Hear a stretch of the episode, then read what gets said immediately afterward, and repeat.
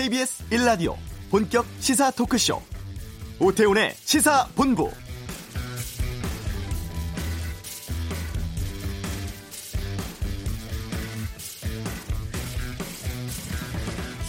오늘 새벽 유엔 총회 연설에서 문재인 대통령 분단의 상징인 비무장지대를 국제 평화지대로 만들자고 제안을 했습니다. 이 판문점과 개성을 잇는 지역을 평화협력지구로 지정하고 국제기구가 들어와서 평화 연구, 군비 통제 등의 중심지가 되면은 그야말로 국제적인 평화지대가 될 수 있다는 구상이죠. 또 이 비무장지대에 매설된 지뢰 제거 작업에 유엔 기구가 함께 참여하자고도 했습니다. 지뢰 제거의 투명성과 안전성 보장하고 비무장지대를 보다 빨리 국제 협력지대로 만들어낼 수 있다는 것이죠. 이번 유엔 총회에서의 제안은 북한의 안전을 행동으로 보장하겠다는 뜻으로 보입니다. 북한이 비핵화 의지를 행동으로 보이더라도 안전 보장은 약속만 하게 되는 지금의 구조에서 벗어나서 한반도 긴장도 낮추고 국제사회 전체가 북한의 체제 안전도 보장할 수 있다는 구상. 이것이 제안을 넘어서 현실로 실현됐으면 합니다.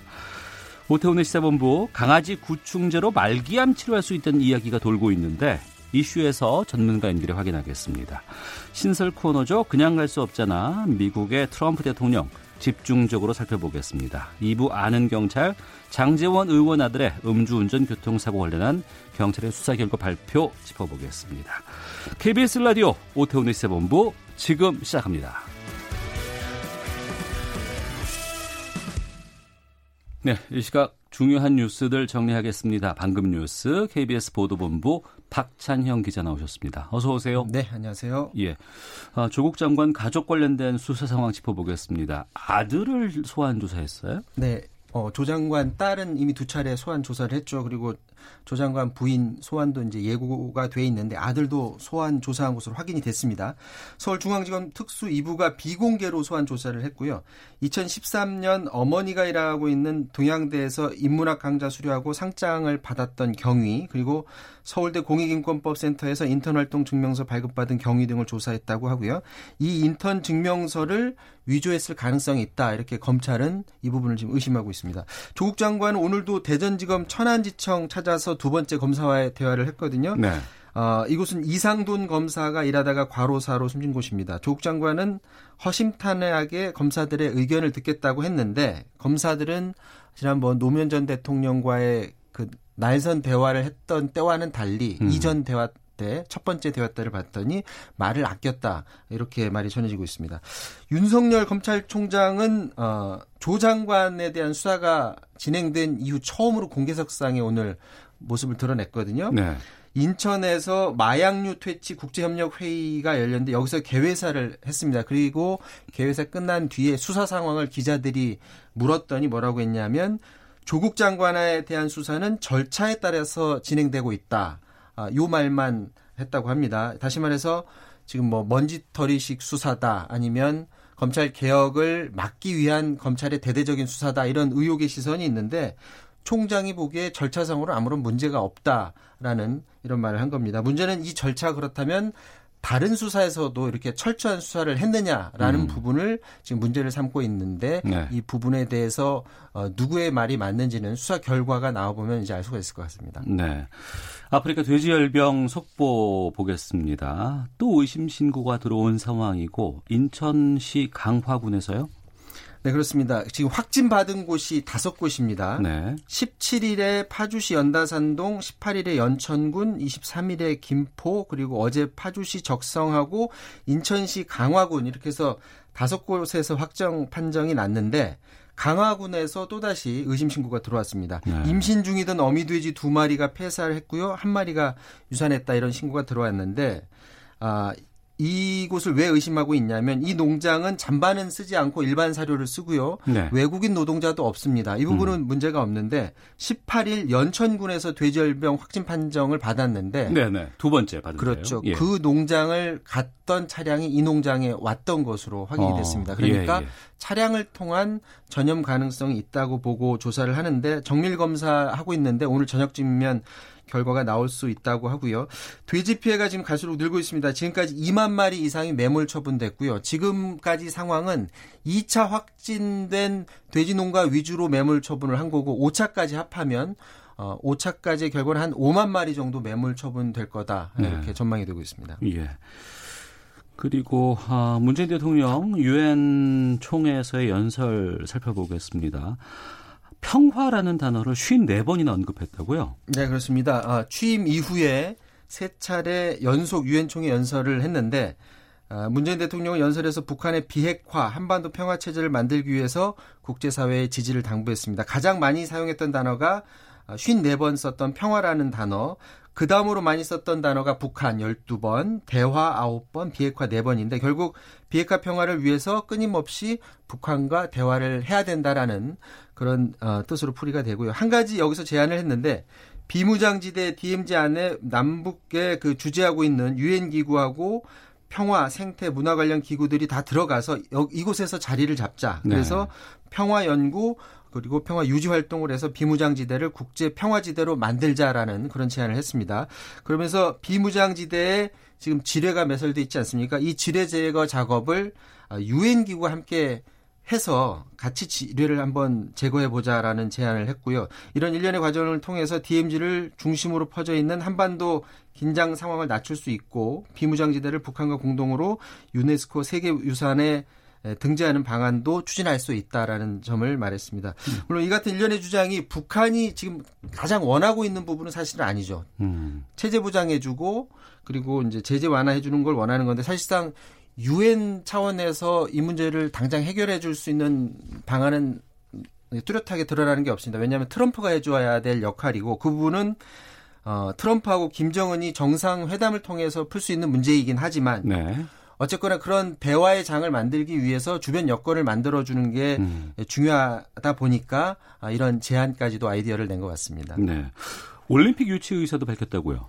문재인 대통령이 그 토마스 바흐 IOC 위원장 만나서 내년 도쿄올림픽 남북 공동 진출 그리고 2032년 하계올림픽 남북 공동 유치를 추진하자는 그런 의사를 전했습니다. 2032년 하계 올림픽 유치 준비 하나로 2024년 동계 청소년 올림픽의 유치도 긍정적으로 검토하고 있다 이렇게 설명을 했고요. 지난해 그 평창 동계 올림픽 때 남북한이 동시에 입장했었죠. 그렇습니다. 예. 그래서 단일 팀도 구성하면서 평화 무도 조성하는데 동계 올림픽이 큰 역할을 했는데 근데 이 올림픽을 통해서 예를 들어서 국력을 과시한다든지 아니면 경제 발전의 토대를 마련한다든지 이러려는 국가가 많은데 이번에 우리가 제시한 거는 스포츠를 통해서 평화의 분위기를 다지는 그런 계기를 삼자는 거니까 음. 이게 올림픽 정신하고도 맞아서 어, 올림픽 위원회에서도 긍정적으로 이 문제를 검토하지 않을까 이런 생각을 해봅니다. 네, 13년 후가 되겠네요. 32년이면 트럼프 미국 대통령도 유엔에서 연설을 했는데 북한 관련 뭐 언급을 했다고요?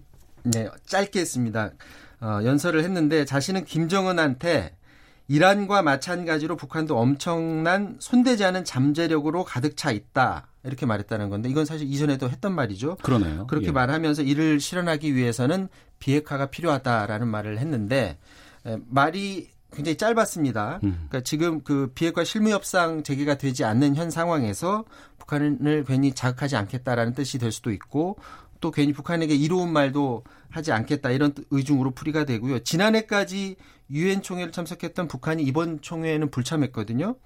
그 미국과 지금 신경전에서 미국을 압박하려는 그런 계산으로 보이는데 트럼프 머릿속에 지금 새로운 북한 그 비핵화 방법론이 있는지 없는지는 모르겠지만 음. 새로운 방법을 써야 된다라고는 분명히 말했습니다. 근데 이게 과연 무엇인지 한미 정상 회담도 했고 유엔 총회에서 연설도 했는데 공개적으로 이건 밝히지는 않았습니다. 그런데 지금 트럼프 입장에서 지금 가장 시급한 문제가 사실은 북한 문제가 아니고 본인의 거취 문제입니다. 네. 아, 이전 뉴스에서도 잠깐 나오던데 지금 당장 시급한 건 그 민주당에서 지금 그 트럼프 본인을 지금 탄핵 조사하는 방안을 지금 추진하고 있거든요.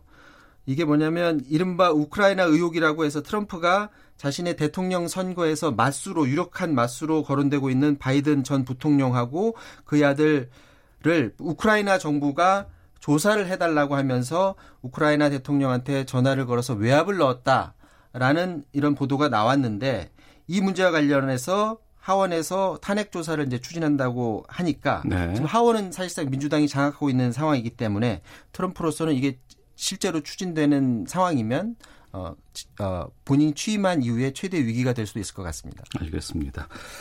어, 트럼프에 대한 인물 분석은 저희가 일부 어, 마지막 순서에서 좀 자세히 살펴보도록 하겠습니다. 자, KBS 보도본부 박찬영 기자와 함께했습니다. 고맙습니다. 이어서 이 시각 교통 상황 보겠습니다. 교통정보센터의 김민희 리포터입니다. 네, 점심시간에 접어든 도로 위로 작업 구간이 많습니다. 서해안고속도로 서울 방면으로 서서울요금소 일대의 정체가 작업 여파고요. 더 가서는 일찍에서 금천까지 정체입니다. 반대 목포 쪽으로도 발안에서 서평택분기점 사이로 역시 작업 여파받아 7km 구간에서 정체입니다. 중부 내륙고속도로 창원 쪽으로 여주 분기점에서 감곡 사이로는 오늘도 작업 여파를 심하게 받고 있는데요.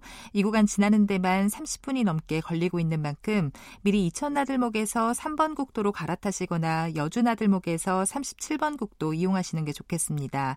반대 양평 쪽으로는 문경세제에서 문경 2터널 사이로 작업을 하고 있어서 차량들 서행합니다.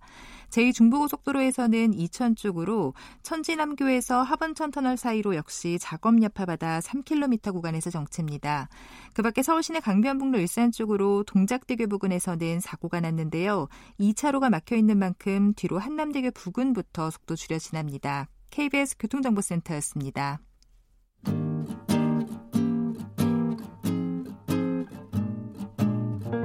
KBS 1라디오 오태훈의 시사본부 여러분의 참여로 더욱 풍성해집니다.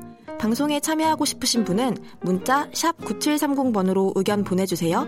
짧은 문자는 50원, 긴 문자는 100원의 정보 이용료가 붙습니다. 애플리케이션 콩과 마이케이는 무료고요. 시사본부는 팟캐스트와 콩, KBS 홈페이지를 통해 언제나 다시 들으실 수 있습니다. 많은 참여 부탁드려요. 네, 최근 한 유튜브 채널에서 강아지 구충제를 먹고 폐암을 치료했다. 이런 사연이 화제가 되고 있습니다. 이 때문에 이 구충제가 최근 불티나게 팔리고 있다고 하는데 말기암 환자들 지푸라기라도 잡는 심정으로 이 구충제 복용을 시도하고 있다고 합니다. 이 강아지 전용 구충제가 암 치료 효과가 있을 건지 궁금하기도 하는데 여기에 대해서 알아보겠습니다. 국립암센터 명승권 교수 연결하겠습니다. 안녕하십니까? 네, 안녕하십니까? 명승권입니다. 네. 먼저 이 지금 뭐 화제도 되고 있다고 하고 논란도 되고 있다고 하는데 이 강아지 구충제 관련한 영상은 혹시 교수님께서 보셨는지요? 네, 봤습니다. 어, 어떤 느낌 드셨어요? 그건 기본적으로 어, 한 환자의 경험 그리고 사례에 불과한 것 같습니다. 네, 특징적인 한 환자의 사례로 보인다. 네. 어. 그래서 이제 누가 뭘 먹고 나왔다라고 할 때, 네. 그것이 과연 그걸 먹어서 좋아진 건지 인과관계를 확인하기는 어렵거든요. 어. 한 사례나 몇 가지 사례만 갖고는. 예. 하나씩 좀 여쭤보겠습니다. 네. 그 치료제로 쓰였다고 하는 강아지 전용 구충제는 어떤 성분들이 포함되어 있는 겁니까? 네, 일단 이게 강아지 구충제 말 그대로 강아지에게 발생하는 기생충이 있지 않습니까? 예. 그 기생충을 치료하는 치료제입니다. 어. 구충제라고 하죠. 예. 그 기생충을 치료하는 약자가 인간에게는 예를 들어서 알벤다졸, 메벤다졸 이런 어, 성분들이 있어요. 예. 근데 이것과 비슷한 화학적 구조를 갖고 있는 약물입니다. 어. 펜벤다졸 역시. 하지만 이- 예. 펜벤다졸은 사람에게서 승인된 바는 없고요. 음. 주로 강아지나 염소에게 아, 구충제로 승인이 된 약품입니다. 예. 근데 강아지 구충제를 먹고 일부 뭐 이겠습니다만 암을 뭐 치료했다 이런 얘기가 나오는데 이게 가능할 수도 있습니까 그러면? 어, 뭐, 그거를 뭐, 전혀 가능하지 않다라고 얘기할 수는 없습니다. 왜냐면, 예. 실제 이 펜벤다졸이라는 구충제는, 어, 최근 한, 아, 10여 년 동안 음. 전 세계적으로 실험실 연구나 동물 실험을 통해서, 어, 종양을 억제할 수 있는 효과가 보고가 되고 있어요. 예. 그러니까 지금 제가 말씀드린 거는 바로 사람을 대상으로 한 임상 시험이 아니고, 어. 실험실 연구, 즉 세포나 미생물 혹은 생물학적 분자를 대상으로 한 실험실 연구라든가 예. 아니면 이제 쥐를 대상으로 하는 음. 동물 실험에서는 현재 보고가 되고 있습니다. 하지만 네. 펜벤다조가 아직까지 음. 아, 하- 암 환자를 대상으로 해서 즉 사람을 대상으로 해서 그 효능 효과와 안전성은 아직까지 어, 확인된 바가 없습니다. 네. 자, 이 강아지 구충제를 복용하고 암을 치료했다. 이런 이야기와 관련해서 국립암센터 명승권 교수와 함께 말씀 나누고 있는데요. 그 강아지 구충제는 동물 전용 실험, 임상 실험을 통해서 판매가 되고 있는 것으로 알고 있습니다. 네, 일단은 그 임상이란 말은 환자 사람을 대상으로 한다는 의미니까 아, 예. 어, 동물에게서는 그냥 동물 실험을 통해서 아, 구충제의 효능과 뭐 안전성은 어느 정도 입증된 약입니다. 네, 알겠습니다. 그러면 네. 이 강아지 구충제를 사람이 복용할 경우에 네. 부작용은 없습니까, 혹시? 일단 제가 말씀드렸던 대로 펜벤다졸이라는 이 강아지 구충제는 네. 사람을 대상으로 한 임상 시험이 현재까지 발표된 게 없습니다. 음. 그리고 사람을 대상으로 구충제로서 승인된 바도 없어서 네. 사람에게 어떤 부작용이 있는지는 아직까지 명확히 밝혀지지는 않았는데요. 네. 그런데 2017년도에 미국 학술대회에서 발표된 음. 환자 증례 보고가 어, 있습니다. 네. 그 환자 증례 보고에 따르면 46세 여자 환자가 어, 강아지 구충제, 염소 구충제로 사용되는 같은 성분의 펜벤다졸을 예. 어, 고용량을 복용한 이후에 음. 몇주 있다가 아, 황달이 생기고 피부가 벗겨지는 증상이 있어서 병원에 방문했는데 네. 어, 빌리루빈이라고 해서 황달 수치가 높고 그다음에 간 효소 수치가 어. 정상보다 10배 이상 증가했는 간 독성 사례가 보고된 바는 있습니다. 예.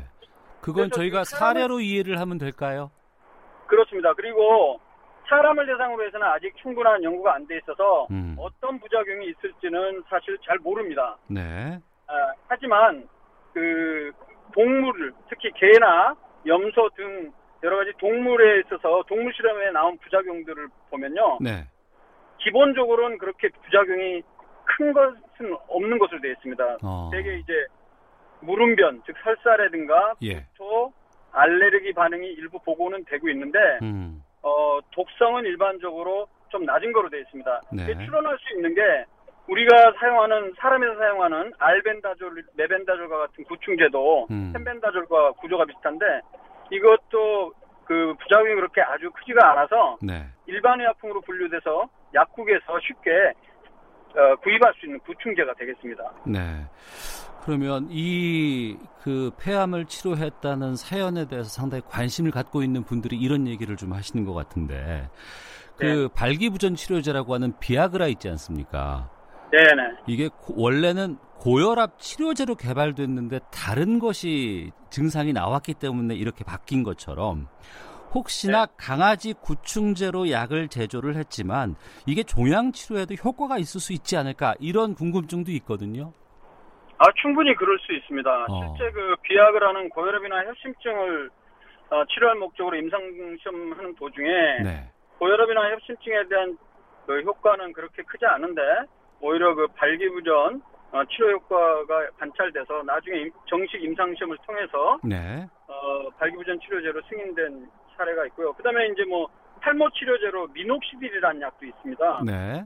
셋모 머리 빠지는 약 치료제도 원래는 이제 고혈압 약으로 쓰이고 있었지만 어. 어, 발모 효과가 있었기 때문에 현재 그 약도 그냥 승인하는 건 아니고요. 예. 임상 시험을 통해서 효능과 안전성 그리고 약의 용량 안전한 용량을 다 확인한 이후에 예. 승인돼서 사용하고 있는 약이죠. 근데 참고로 예. 지금 그 강아지 구충제 펜벤다졸과 거의 비슷한 계열의 약물 중에 네. 현재 인간에게 그 항암제로 승인된 약이 한 종류가 있어요. 어. 펜벤다졸이랑 구조가 비슷한데요. 네. 벤다머스틴이라는 약인데 이 약은 현재 그 백혈병 그다음에 다발성 골수종으로 2008년도에 승인돼서 판매되고 있습니다. 근데 중요한 것은요. 네. 이번에 그 펜벤다졸 같은 경우는 약의 용량이 음. 그 60대 미국 폐암 환자분이 복용한 양이 굉장히 적은 양이더라고요 보니까. 네.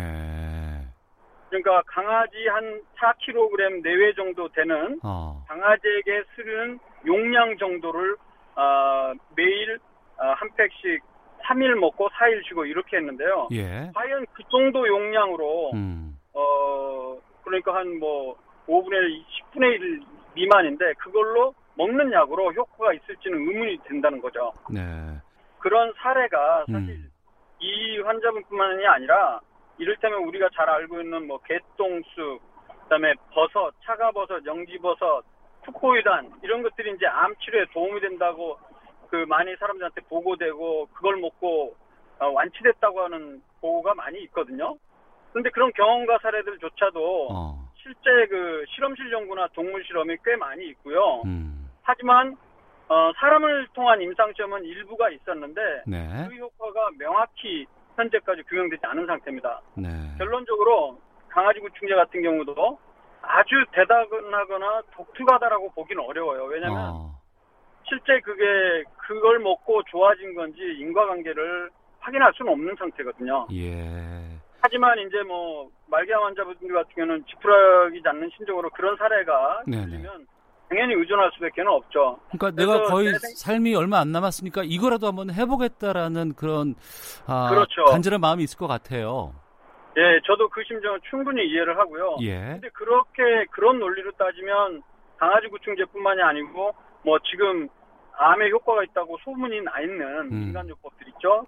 그 별의별 걸 다 먹을 수 있는데 그런 것들을 우리 어, 의사나 이런 그 의학자 입장에서는 그 근거가 확립되지 않았기 때문에 적극적으로 권장을 할 수가 없는 상태거든요. 아, 알겠습니다. 그것과 같은 이유라고 생각하시면 되고요. 예. 그럼에도 불구하고 어, 복용을 원하시는 분들은 예. 사실 이게 사람에게서는 승인이 안 된 거라서 좀 어려운 부분이긴 한데 예. 자의로 복용했다가 또 다른 부작용 우리가 어. 예기치 않았던 부작용이 있을 가능성도 있기 때문에요. 네. 어, 담당 주치의와 꼭 상의를 했으면 좋겠습니다. 알겠습니다. 여기까지 말씀 듣도록 하겠습니다. 오늘 말씀 고맙습니다. 네, 감사합니다. 네, 국립암센터의 명승권 교수와 함께 말씀 나눴습니다. 아, 외부에 계시는 관계로 전화 상태가 썩 좋질 못했습니다. 청취자 여러분께 양해 말씀드리겠습니다. 헤드라인 뉴스입니다. 아프리카 돼지열병이 경기 북부를 중심으로 확산하는 가운데 매몰 처분된 돼지가 2만 마리를 넘은 것으로 집계됐습니다. 돼지고기 도매 가격은 상승세입니다. 경기도는 아프리카 돼지열병 확산을 막기 위해 파주시 적성면에 두 번째 발병 농장 반경 3km 이내 15개 농장의 돼지 3만 9,720마리를 예방적 차원에서 처분하기로 했다고 밝혔습니다. 검찰이 조국 법무부 장관 일가의 사모펀드 운용사 코링크 PE가 투자한 업체인 익성 대표를 소환했습니다. 검찰은 조 장관 일가가 투자한 사모펀드의 투자사인 웰스 CNT가 익성과의 우회 상장을 통한 주가 상승 등을 노린 것으로 보고 있습니다.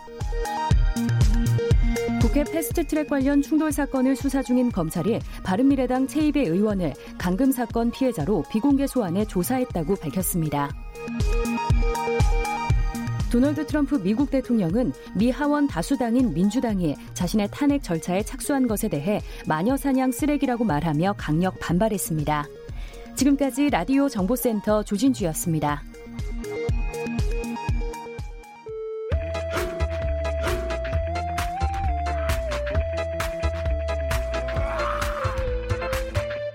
오태우래 시사 본부. 네, 지난주부터 새로운 코너 준비했습니다. 수많은 시사 뉴스들을 냉철하게 분석하는 시간입니다. 아, 이종근 시사평론가와 함께 그냥 놓치고 갈 수 없는 그 포인트를 꽉 집어서 해설해 보는 코너. 이종근의 그냥 갈 수 없잖아. 오늘은 인물 분석을 좀 해보려고 하고 그 핵심은 도널드 트럼프 미국 대통령에 대한 이야기입니다. 이종근 시사평론가 나오셨습니다. 어서 오세요. 네, 안녕하십니까. 그냥 가시지 마시고 주파수 고정해 주십시오. 예. 자, 오늘 트럼프에 대한 것들 좀 살펴볼까 합니다. 마침 또 유엔 총회 연설이 있었고 아, 문재인 대통령도 기조 연설을 했고 트럼프 대통령도 지금 이번에 연설을 했잖아요. 네, 그렇습니다. 어. 아, 우리 입장에서는 트럼프 대통령의 연설 중에 한반도 문제, 또 네. 북한과의 그런 그 회담 문제 이런 것들이 얼마나 언급이 될까, 어떻게 언급이 될까 귀, 귀, 굉장히 귀를 기울였는데 문재인 대통령은 14번째 그리고 트럼프 대통령은 네 번째 연설로 나섰습니다. 네. 전체 적으로 트럼프 대통령의 연설은 굉장히 좀 짧았어요. 음. 35분인데 다른 대통령들의 다른 정상에 비해서 좀 짧았고 예. 그 35분의 한반도에 대한 언급은 1분 정도 중간에 어. 한 1분 정도에 불과했습니다. 예. 나머지 부분들은 모두 다 거의 이란 문제, 중동 음. 문제. 아, 최근에 어쨌든 이란과 관련해서 어, 드론 공격도 있었고 이런 것들이 겹쳐지면서 어, 호르무즈 해협을 어떻게 할 것이냐, 또 어떻게 이란과의 어떤 그 핵협 어, 핵과 관련된 문제를 풀 것이냐 이것이 초미의 관심사거든요. 예. 그렇기 때문에 아마도 한반도 문제는 어, 조금 그 후순위로 넘어간 게 아닌가 싶긴 음. 한데 음. 네. 어쨌든 어, 북한과 관련해서 무한한 잠재력을 실현하기 위해서는 어, 반드시 비핵화를 해야 된다라는 정도의 언급을 했습니다. 네, 유엔 연설을 문재인 대통령, 트럼프 대통령 모두가 다 세 번째 계속해서 3년 연속으로 지금 연설을 하고 있는데. 네. 트럼프 대통령이 이런 기조연설을 할 때마다 북한과 관련된 언급이 있었고, 근데 네. 그게 좀 변화가 있다면서요? 어, 굉장히 큰 변화를 했죠. 어. 2017년도 9월 달에 열린 유엔 총, 총, 어, 유엔 연설에서는요, 네. 어, 기억하시겠지만, 로켓맨이다라고 표현을 아, 그거 했어요. 유엔 연설에서 한 거예요. 아, 유엔 연설에서 했어요. 어. 약간 좀 뜬금이 없었다. 왜냐하면 정상들이 모아놓고 하는 어, 언급하는 유엔 연설은 굉장히 그래도 이 교과서에 어느 어떤 건 남을 정도의 그렇죠. 명문장들로 이루어지지 않습니까? 근데 조금 더 절제된 표현을 예, 예, 좀 굉장히 절제된. 근데 로켓맨이라고 김정은은 아예 적, 김정은 위원장을 적시하는 바람에 바로 북한에서 음. 어, 늙은 뭐 호전광 뭐 이렇게 또 표현을 하고 그게 또 어, 어, 트럼프 대통령이 또 다시 받아서 그때 아 리틀 로켓맨과는 협상하지 않겠다 이렇게 음. 아주 말로 이라 말로 하는 어떤 전쟁 같이 됐었어요. 네네. 그런데 그 다음에 2018년도 9월달에는 어6.12 싱가포르 어, 북미 정상회담 이 직후에 열렸거든요. 그러네요. 3개월 예. 후에 그러니까 어, 핵실험 중단 그리고 군사 시설을 폐쇄한 건 정말 김정은 위원장의 용기 음. 때문이다 하고 칭송을 하는 어. 그러한 그 연설로 1년 만에 정말 극과 극이죠. 그리고 올해 들어 들어선 이제 좀 어, 상황 관리하는 그런 어, 멘트. 그러니까 어, 굉장히 많이 달라졌어요. 세 번 다. 음. 그세 번의 연설 시점마다 참 많은 변화가 있었고, 어, 예, 그러네요. 우리나라에서도 좀 큰 아, 변화가 지금 나오고 있는 상황인데, 이번 연설에서 앞서서도 이제 이란 관련돼서 뭐 사우디 정유시설이라든가 이런 부분에 대한 것들이 많이 언급이 됐다고 말씀하셨고, 네. 중요한 것은 이제 평화라는 측면으로 봤을 때 트럼프 대통령은 항상 이런 자리 나올 때마다 노벨 평화상 얘기를 참 많이 하더라고요. 이번에도 그 얘기가 나왔다면요. 아, 네, 그렇습니다. 자, 최근에 파키스 아까 그 며칠 전이에요. 예. 파키스탄 어, 대통령과 정상회담이 끝나고 기자회견을 하는데 기자가 이렇게 물어본 거예요. 카슈미르 분쟁이 인도 파키스탄 네. 카슈미르 분쟁을 해결한다면 당신은 진짜로 노벨 평화상을 받을 거다 했더니 음. 거기에 바로 대답을 한 게 아니 노벨 위원회가 제대로 했으면 난 이미 받았을 텐데 하는 뉘앙스. 예, 예. 그러니까 뉘앙스로 어, 또 예, 덧붙여서 오바마 대통령은 왜 음. 취임하자마자 어? 노벨 평화상을 받았느냐. 네, 그러니까 네. 노, 어, 오바마 대통령이나 나나 그 공통점이 있다. 음. 오바마 대통령이 왜 어떤 이유로 노벨 평화상을 받았는지 모른다는 점에서 그 똑같다. 그러니까 네. 좀 뭐랄까 뭐 약간의 어떤 좀 조롱 섞인 그런 비판이랄까요. 근데 음. 그러면서 남을 이렇게 비하하면서까지 자기를 이렇게 좀 어, 칭송을 하는 그런 스타일이 트럼프 대통령의 스타일이죠. 뭐이 아베 신조 어, 총리가 네. 그이 노벨 평화상에 추천을 했잖아요. 네, 예. 지난번에는 2월달 올해 2월달이죠. 기자들 앞에서 아 아베 총리가 노벨 위원회에 보낸 아름다운 어 내용의 음. 뭐 서한을 갖고 있다. 아, 안에는 어쨌든 자기를 이제 추천하는 어떤 내용이 되니까 이렇게 평화상에 대한 집착, 뭐 욕망 이런 것들을 숨김없이 드러내고 있습니다. 그, 그 부분인데요. 네네. 뭐 우리 정수에서는 참 그게 안 맞는 것 같다는 생각이 좀 들기도 하거든요. 아니 그렇죠. 왜냐면 노벨 평화상 탈 수도 있어요. 이렇게 예. 얘기를 해도 아, 내가 무슨 뭐 그런 상을 받아요라는 게 이제 미덕인데. 네.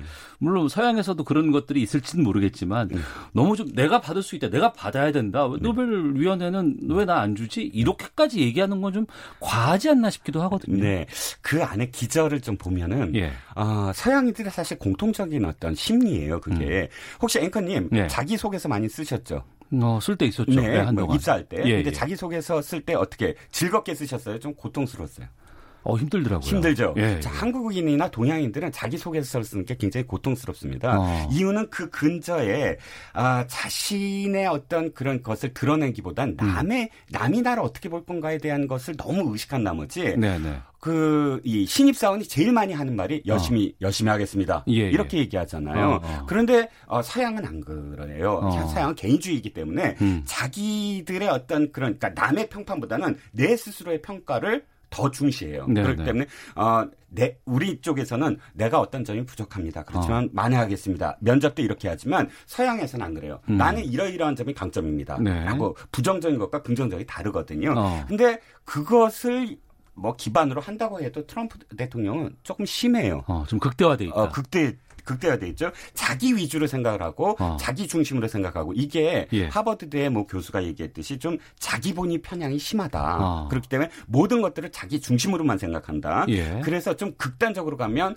병리적 자기의 증상, 음. 나르시시즘이라고 하죠. 이런 성향을 가진 사람은 사실 보완하는 게 데브스 에드버케이트라고 해서 네. 그러니까 옆에서 참모가 음. 아 이건 잘못됐다, 잘못됐다 계속 고언을 해줘야 되는데 네. 거꾸로 트럼프 대통령은 그런 고언을 하는 참모들은 모두 다 바로바로 내치잖아요. 어. 그러니까 좀 뭐랄까요 병리적이다라고 심리학자들은 좀 얘기해요. 예. 근데 그럼에도 불구하고 그것을 잘 이용하고 활용을 했기 때문에 대통령까지 됐던 거 아니겠습니까? 아, 그럼요. 어. 근데 지금 위기를 지금 맞고 있습니다. 네. 앞서서 방금 뉴스에서 좀 전해드렸습니다만 지금 그 미 하원 의장이죠. 낸시 펠러시 의장이 트럼프 대통령에 대해서 이 탄핵 조사 절차 개시했다고 공식 발표까지 했는데 이게 탄핵 위기까지 가는 거예요? 어떤 거예요? 이게? 아, 일단 탄핵 절차를 이제 밟기 시작한 거예요. 그래서 예. 하원이 만약에 법사위에서 어. 이제 개시가 되면 법사위원들 중에 가반이 이제 어 그 찬성을 해서 위원 어 시, 시작이 되면 하원에서 어 법사위의 어떤 의견에 따라서 탄핵 표결에 들어가고요. 네. 표결에서 어 과반을 넘으면 음. 어 상원으로 넘어갑니다. 네. 근데 지금 하원은 어, 민주당 민주당이 위주고. 어, 예. 과반을 넘기 때문에 아마 만약 개시해서 계속 간다 그러면은 상원으로 넘어가는데 네. 상원은 그때 재판을 열어요. 어. 청문회가 아니고 실제로 예. 재판을 엽니다. 예. 연방 대법원장이 재판장이 돼서 상원에서 재판을 열고 음. 피고와 어, 원고의 어떤 그런 그 똑같이 재판을 연 다음에 상원에서 과반을 넘어야 돼요. 네. 그런데 하, 하원과 달리 상원은 어, 51석 그러니까 과반 이상을 공화당이 갖고 있으므로 음. 결과적으로는 이렇게 생각해요.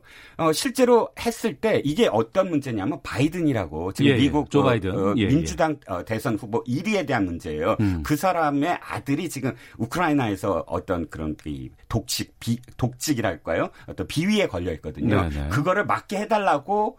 어, 아, 그거를 좀, 어, 어, 검, 그거를 조사하는 검찰총장을 해임해달라고 바이든이 압력을 넣었다가 먼저예요. 아. 근데 그것을 이제, 어, 트럼프 대통령은, 야, 그걸 조사해줘. 어. 이거 이렇게 압력을 넣었잖아. 예, 이렇게 예. 현직 대통령한테 어. 또 직권 권한 남용을 했다는 거거든요. 예. 트럼프로서는 손해 볼 게 없는 게 음. 어차피 상원에서는 자기한테 유리하고 그럼 면제부가 되고 네. 이것을 기화로 해서 바이든 문제 있다. 음. 어떻게 자기 아들 건을 하- 무마시키기 위해서 그렇게 압력을 넣니? 이것도 조사하자라고 네. 나선다면 일거양득이죠. 자신은 면제부를 받고 음. 이제 지금 가장 경쟁 내년의 경쟁자 1위인 바이든의 이 어떤 문제를 부각시킬 수 있다. 이번에도 트럼프의 승리가 아닐까라고 조심스럽게 저는 뭐 전망을 해봅니다. 네. 트럼프 대통령 힐러리와 붙었어요. 그때만 해도 아유 트럼프가 대통령이 되겠어라는 시각이 상당히 많았습니다만 됐고 되고 난 이후에도 뭐 성 스캔들이라든가 뭐 여러 가지 추문들도 있었고 지난해도 탄핵 뭐 되니 많이 뭐 네. 이렇게까지 러시아 얘기를 하고 때문에. 이게 참 오래 갔었거든요. 네네. 근데 그럼에도 불구하고 굳건하게 지금 계속해서 자기의 입지를 다져오고 네. 핵심 지지층이 상당히 강하다면서요. 네, 그렇습니다. 그런데 한 가지 우리가 뭘 봐야 되냐면 우리는 자꾸 언론을 좀 편향되게 받아들여요. 어. 그러니까 지금 미국의 언론들은 대부분 어, 사실 이제 특히나 진보 진영의 어떤 언론을 포함해서 반 트럼프적인 성격이 강해요. 예. 그런데 그럼에도 불구하고 미국 자체의 여론은 어떻게 될 건가에 대해서는 우리가 실질적으로 잘 모르거든요. 예. 자, 정치는 두 가지 유형이 있어요. 진정성의 정치인과 실행력의 정치인. 음. 그 사람, 그러니까 예를 들자면 노무현 대통령이나 또는 어, 레이건 대통령은 진정성에 이 사람이 진정성이 있어. 그것 때문에 투표를 해서 당선이 된 사람이고 네. 이명박 대통령이나 클린턴 대통령은 문제가 많은 건 알아. 음. 하지만 맡겨 맡기면 앞으로 일을 너무 잘할 거야. 예. 뭐 경제를 살릴 거야. 음. 이건 실행력의 정치인이거든요. 예. 그렇기 때문에 트럼프 대통령이 진정성의 문제로 아무리 사실은 비판을 받더라도 음. 진정성의 정치인이 아니기 때문에 실행력 때문이기 때문에 어. 어, 이 여론은 그러니까 그 이 핵심 지지층을 포함한 음. 전체적인 어떤 중도의 여론은 뭐냐면 네. 아, 이 사람 뭐 나쁜 건 알아. 하지만 음. 일만 제대로 하면 돼. 네, 처음부터 네. 그런 마음으로 뽑은 실행력의 정치인이거든요. 어. 그것이 사실은 트럼프 대통령을 지탱하는 그런 그 뭐랄까요 이유, 음. 뭐 원동력이 아닐까 싶습니다. 네, 그것에 기반으로 지금까지 오고 있다곤 하지만 또 아무래도 이게 미국 대통령은 전 세계 대통령이다라고 할 정도로 정말 막강한 힘을 갖고 있잖아요. 그렇죠. 외교라든가 이런 쪽도 상당히 챙겨봐야 될 것 같은데 좀 너무나 이거를 좀 경제적인 이득으로만 보고 있다라는 좀 지적도 음. 많이 있거든요. 네네. 한 30초 정도 남았는데 네. 사업가 출신이지만 정도를 벗어났다는 이런 비판들은 네. 어떻게 될까요? 근데 동맹이라는 어떤 그 틀도 깨는 게 아니냐 이런 시각도 있지만 음. 미국 자체가 원래는 120년 동안 고립주의였어요. 음. 딴 나라를 개입하지 말자. 음. 조지 워싱턴 때부터 그랬어요. 그런데 2차 대전 때 진주만 어, 공습을 당하면서 그때부터 지금 한 70년간을 개입주의로 바뀌었거든요. 네. 지금 고립주의로 다시 되돌아가는 것이 음. 꼭 트럼프가 사업가 때문만은 아니다. 국민들이 아니 딴 나라 챙기지 말고 우리부터 챙기자라는 여론을 트럼프가 받아들이고 있다라고 사실은 해석하는 게 더 맞는 것 같아요. 알겠습니다. 이종근 시사평론가와 함께한 그냥 갈 수 없잖아 오늘 트럼프 미국 대통령에 대한 분석해봤습니다. 오늘 말씀 고맙습니다. 네, 감사합니다. 예, 1부는 여기서 마치겠고 잠시 후 2부에 아는 경찰 준비되어 있습니다. 또 김성환의 뉴스 소다는 정 정의당에 대해서 살펴보는 시간 갖도록 하겠습니다. 뉴스 들으시고 잠시 후 2부에서 뵙겠습니다.